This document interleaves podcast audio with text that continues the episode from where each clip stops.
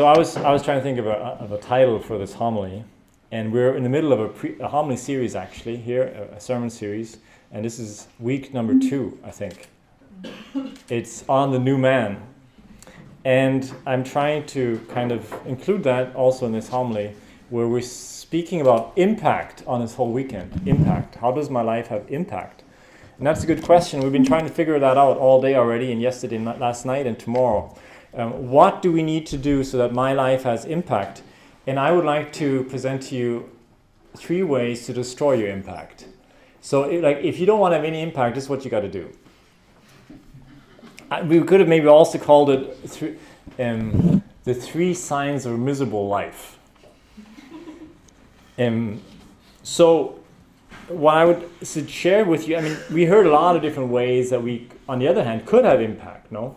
Um, this morning, in the beautiful talk that we had, and those of you who were present at it. And, and one could maybe mention other things, but I think the readings today, it's very apropos. I mean, this is we, we didn't choose these. This is what normally in the Catholic Church is read all over the world um, in the 400,000 different masses that there are.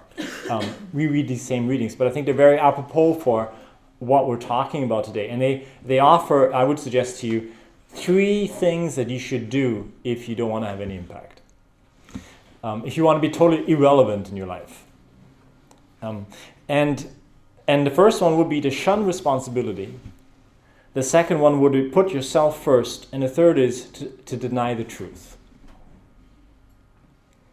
So to shun responsibility, put yourself first, and to deny the truth. And I'd like to maybe go a little bit deeper into those three ideas with you. So the first one is shun responsibility. If you notice in the gospel today, Christ says, if you do this, this is going to happen. If you do that, this is going to happen. So basically, I mean, you could talk also about the particular things he's talking about. But one of the things that he's definitely saying is our actions have consequences, or our non actions have consequences. And to think it'll be different with me is silly at best, um, insane in worst case. To think that we can bend reality and make it do something that, that it never has done and never will do is insane. to think it's going to be different with me is just crazy. So if I do certain things, it's going to have certain consequences. No, and that's what responsibility is all about is to say, okay, I'm making a decision that I'm all in. No, I, this life thing, God has given me this life thing. No, I've got a life here in this world, in this world to live. Now I can say, I don't like it. Stop the world. I want to get off. Or I can say, and I can blame everybody. I can blame my parents. I can blame my school system. I can blame the government. I can blame everybody that hasn't given me a job. I can blame all these different things. But, and I can become bitter at the world and at God and everything else. Or I can say, I'm going to take responsibility for my life, my hands. And I think that's one of the first thing that Christ is saying. And if you look at think about it really, you know, the lack of that is one of the first original sins of the human person. This is why right away you have kind of you have the kind of the the, the fringe people, which is like Adam and Eve. But right away the second, the like their kids, like Cain and Abel. What is what is Cain's big sin? Is is precisely this where is your brother? Well, uh, how do I know? None of my business. No, he refuses to take responsibility. And he denies reality. He didn't, you know, give the he didn't give his best. And he knows it. If I've said something wrong, why is you, why why are you looking down on the earth? God asks him. And he knows it in the depth of his heart. You know, sometimes somebody will come to me after driving here for an hour, and I try to be super respectful when that happens because you can really put your foot in it and, and, and really hurt somebody badly, right? But I try to say, look, you know, you've come here an hour to tell me that you don't feel bad when you do that. Why are you telling it to me? Like, wh- why are you saying it? You don't have to excuse yourself in front of me. And, and would it be interesting to look deeply into your heart and see what's really there, what you really want, what what is your deepest longings? You know, John Paul II, um, one of his one of his big ideas, which has influenced me a lot and has made me think a lot, is the deepest, most profound longings of the human person are absolutely correct. Just that a lot of times they're covered over with expectations from others, from egotism, from self seeking. But, but to follow those deeper longings, that's responsibility. I'm I'm going to take responsibility for my life. Life and death is put before you. Water and fire. Choose what you want, and it will be given to you. That's the first reading today. You choose. What do you want? How do you want to go through life? Responsibility is a direct consequence of our freedom, and not wanting to take on responsibility is not wanting to exercise our freedom. It's immaturity, it's childishness. And, and yet it is freedom exercised through decision that opens up, up us up to the higher things of life, like love, for example, right? There can be no love without freedom. and therefore there can be no love without responsibility. And that's what the egotist loves to do. I'm not going to take on responsibility. I don't care about you, but I want what you're going to give me. But I, at the end of the day, I don't care about you. I want what, you, what you're going to give to me. That's not love. That's not freedom. That's becoming a slave of your whatever, but it's def- definitely not becoming a free person. If, if you shun your responsibility, you're lived more than that you live. You live by your surroundings. You don't are not impacting your surroundings. The surroundings are impacting you. Is that a way to have impact in the world?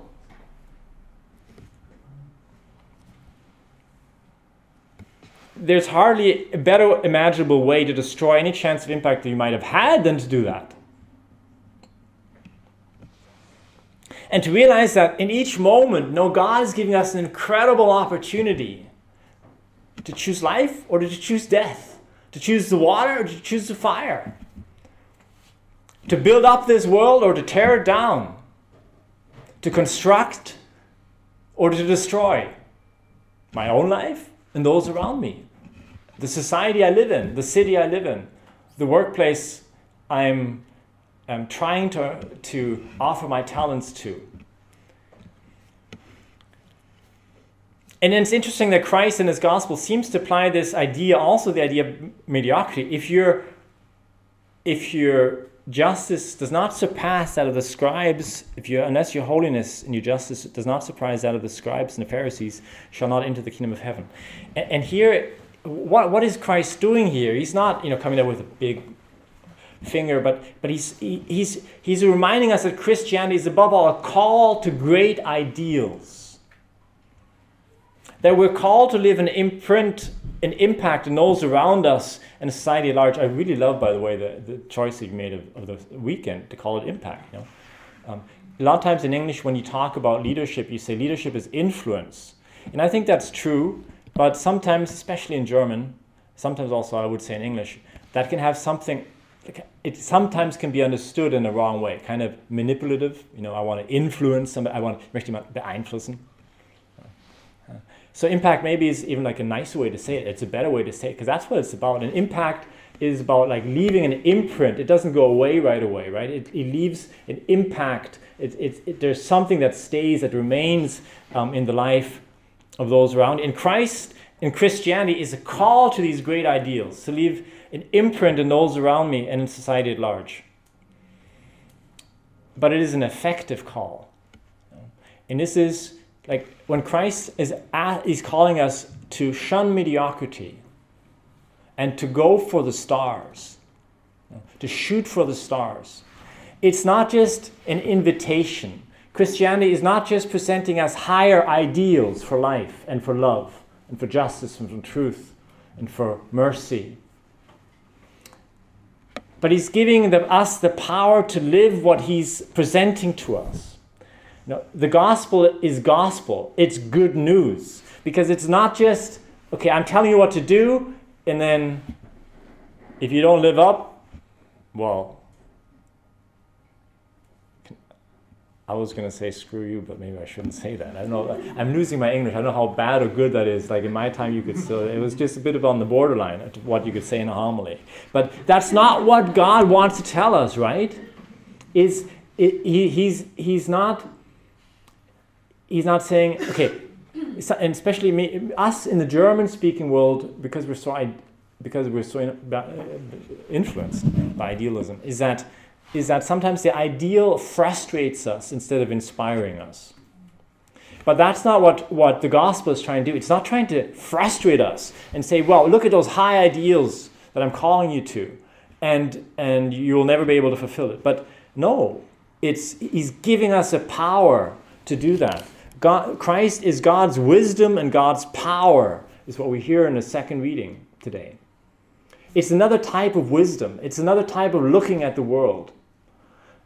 And, and that's why true humility for the Christian is not, oh, I'm so bad, I'll never be able to do anything. I'll just lock myself in my room and, and hope life passes quickly.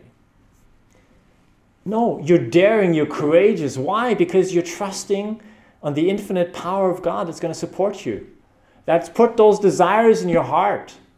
And he's saying, look, life or death, you know, shoot for the stars. Don't be, don't be happy with mediocrity. And so if, if you think, okay, how am I going to have impact in my life? Well, it's definitely not if you choose to be a mediocre person. All right, well, maybe that's that's first idea. I mean, you can talk, rant and rave forever about responsibility and how important it is for it to find relevance, to feel, have a sensation of relevance. I would say it's directly proportional uh, to the sensation of relevance. My life is making a difference because I'm not allowing just circumstances to dictate um, what I do and what I think. But I, I, want to, I want to be the one who's also having an impact on those around me in a positive sense, obviously. I hope. so the, the point is the redemption of through Christ not just bring with a new set of ideals, but a new range of possibilities, of capacities of the human heart. So when we feel this calling to trust our hearts. A lot of times you, we wouldn't trust our hearts. Oh no, that's, that's just, no, but to, to, but to hear what's, what's coming, this ache from the depths of my soul, and to say, I trust that, I'm going to follow that voice. Okay, second way to kind of, okay, sorry, well, we had that already. Put yourself first. Life is not about you. you know, very famous book begins with those words. So, Rick Warren, Purpose Driven Life. Know. Life is not about you.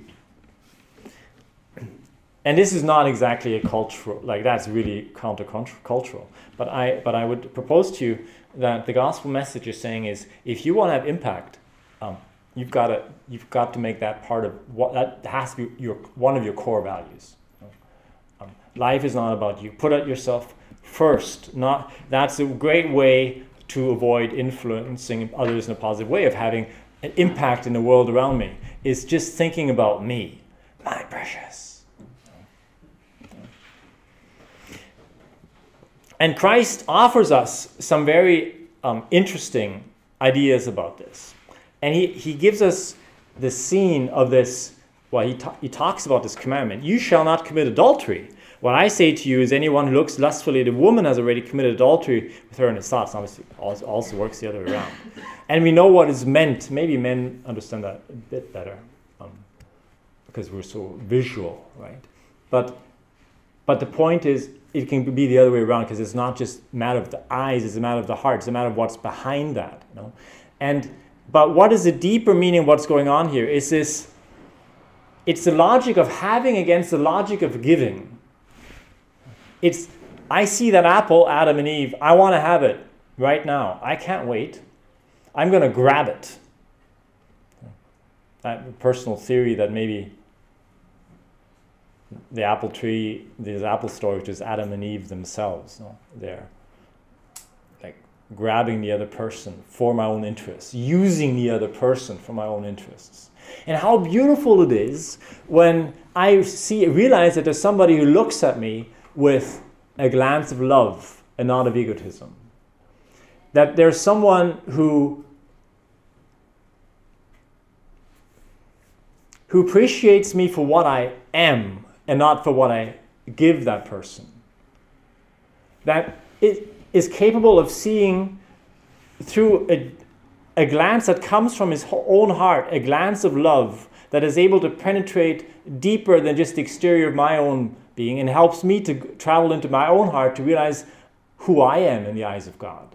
You know, this unconditional love of, of having the sensation and, and making the experience that there's someone who's looking at me with a glance of inspiration. That's so inspiring. You know, when you realize there's someone that believes in me and helps me to understand that I am so much more than my faults and my failings and my whatever, you know, things that I've messed up in my life and and, and maybe what others are expecting of me or the things that I think that I will never be able to achieve. If there's someone there that believes in you, that's something extremely beautiful when that happens. And, and and he, Christ here is talking in the context of love, right? But and when we're thinking about this, when he's capable that his yes to someone at the end of the gospel today, let your yes be yes and a no a no. That is yes to someone is not just for a couple of years, as long as the other person gives me what I want, satisfies my emotional needs or whatever needs, but is a yes not to what I receive, but to the other what the other person is worthy of my love and care, carry with dignity beyond all telling, which is always so much greater, again, than their faults and failings. Uh, I remember several times in my own life where, where that was extremely important for me, where I realized there's someone like when I entered into the, the, the religious, religious order I'm part you know, there was someone there that really believed in me. And he saw stuff in me, things in me that I didn't see, and brought it out of me and then that's so incredible when, when we're able to look at each other in that way. And do you think that would have impact? In our business world, in our family lives, in our student meetings that we might have? Do you, do you think that would be a way of having impact in someone else? Or if you're all only interested about sucking everything that you can out of the other person, is that a way to irrelevance or not? I think it is. I, I think it's a great way to, to destroy any positive influence and impact that you might have in somebody else. Is just suck everything out of that person until you know he's dry or she's dry. Especially if you add a little bit of manipulation to it, that's that's even better. Know? I was thinking about that this morning. You know, like when Christ saying, "Let your yes be yes and no no." How beautiful it is. Um, when when when someone is is being has that capacity of of making himself vulnerable and even asking the other person for forgiveness. Now, Jesus is preaching in Galilee and he's giving this idea of if you've got something on the altar, so in Jerusalem. So if you've gone to Jerusalem and you remember, ah, I've, I have something against my brother, go all the way back to Galilee and ask him for forgiveness before you bring that offering. I mean, that's like a three day journey, you know, it's like, that's, um, and, and, how beautiful that is. You know, when we're able to not think that I'm anyhow better than you, or that when we're able to be vulnerable in our in a mutual relationship, is is is someone who in any kind of a leadership position, and we're all called to that because we're all called to be salt of the earth and light of the world. Um, when he's able to be vulnerable and able to ask for forgiveness, or uh, I was just one of you, I was sharing this, this story. I was thinking about this, this young girl that couldn't sing very well, and everybody else in the school told her that, except for one teacher who saw something in that girl. And I can't remember the name of the singer today, but like I don't know how many millions of downloads on YouTube. Because there was some person once in her life that said, I believe in you. You're going to be a great singer. I, I don't know if you know the book, The Power of Moments, from Chip Heath and his brother, the same two that wrote the book Make It Stick. Um, and they analyze this idea why is it that sometimes a weekend, a phrase like the phrase of this teacher to his student, um, the phrase of a dad who says to his daughter, maybe, You're beautiful, you're my princess, instead of, Oh, you'll never make it in life. Um, that both those moments can have an incredible impact, more impact than maybe three years of college. You know? So, to be able to say, okay, well, what do I need to do to um, that my words and the way that I look at people, the way that I invest in people, the way that I am not living for myself but for others, if I want to have impact, that's the way to do it. And if I don't want to have impact, a great way to do it is just to live um, for myself. And then the last idea I'd like to share with you is sorry. Um, I was trying to give you the gospel pa- passage for each of but I keep forgetting. Anyway, and then the third thing is to deny the truth. To deny the truth. Let your yes be yes and no, no. Never swear. Why do you need to strengthen your words with an oath? Perhaps because you're otherwise not trustworthy? There's a great power in telling the truth, always, without exception, whatever the consequences. It's also great adventure because sometimes you don't know what's going to happen. It's really scary, right? But it's pretty cool because it's a pretty neat adventure. To try to tell the truth always, with whatever happens.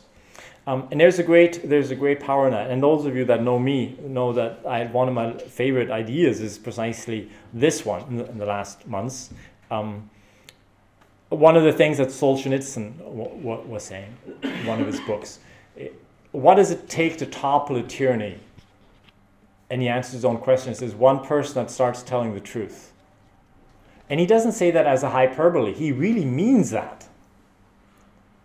There, there's an incredible power when you start being authentic, when you start being who you are, and you start saying what you really believe, not what you just, you know, somebody told you this morning or what you read in a book somewhere, but, but what you have really internalized and said, I'm convinced of this. I think those kind of people start really having impact. And, and I was trying to figure out, well, why is that? Well, maybe it's because God is truth. And His Word is truth. Jesus says of Himself, He, the Word that was made flesh, that is truth. I am the truth. And maybe it's because once you start telling the truth, you, you participate in somehow in, in His Word that is God, and in His omnipotence and in His power. you know, sometimes we say somebody to somebody, "I'm sorry," or "I love you," and everybody knows it's just a, hot, a whole bunch of hot air.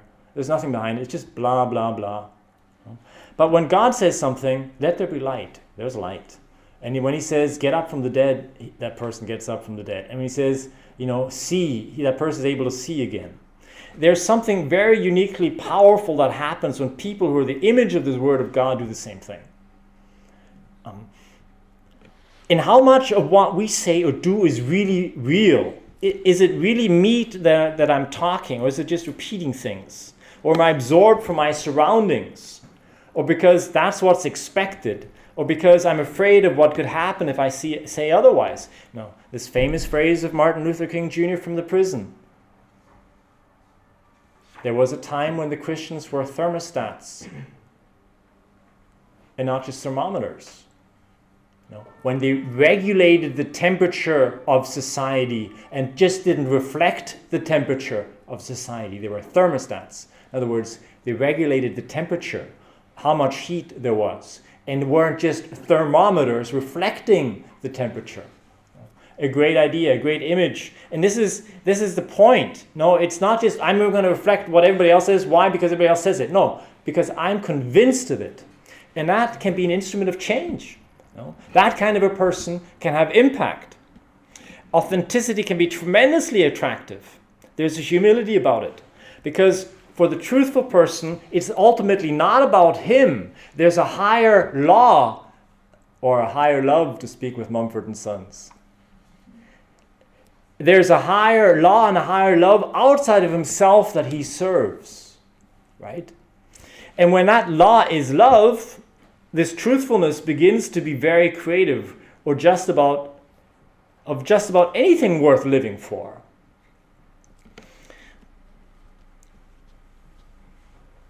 And, and lies, on the other hand, negate reality as it is. And if you do that, if you don't accept reality as it is, well, first of all, you won't see what needs to change, what needs to be impacted, or you might be impacting the wrong things. You know, the great, it's a great idea from this British adventurist, Megan um, Hine, when she says, acceptance helps us to ditch our emotional luggage and think more clearly because we're no longer using our energy to fight reality. Acceptance helps us to ditch our emotional luggage and think more clearly because we're no longer sapping our energy fighting reality. We have accepted reality. We're looking at it responsibly. And we're, we're, we're not denying it. We're asking, okay, what, what, am I, what am I going to do? There's a creative force and truth that cuts through the lies of one's own life, those of others, and of those of society. All right. Um, well, sorry for for um, ranting and raving here about how to live a miserable life. Um, but I would suggest to you, if you want to do it, this is the way. No, it's it's um, it's shun responsibility, put yourself first, and bend the truth. And maybe a way to turn that around would be I'm all in. I'm going to take on responsibility for my life. I'm all in. I'm going to say, You're first. I'm going to enter into this logic of love instead of a logic of egotism. And I'm going to try to make myself correspond to reality and not the other way around. I'm not going to try and bend reality so that it fits what I would like it to be. Um, because if I do that, well, you know, not just don't let it have an impact, I just destroy myself. All right, well, let's pray for each other um, that each one of us can be an instrument of change, of impact in this world, that we help each other uh, where we can to inspire each other to, to that greatness, to those great ideals that, that we're being called to. Um, all of us, and if you're like you're not a Christian type of person, I mean, all of us are called to greatness, no? But for, for, for us who are trying to take this walk with, with, with Christ, with our Lord, and to realize also there's, there's, a, there's a greater love, there's a greater law that is there to help me out. You know, I'm not in this alone. Like he, he's going to help me. So let's let's let's come to him now in this in the rest of this mass in this Eucharist, asking him that all of us in this room might uh, might hear that calling, that call with effectiveness in the depth of our heart um, to be instruments of change and have impact in this world and those around us. Amen.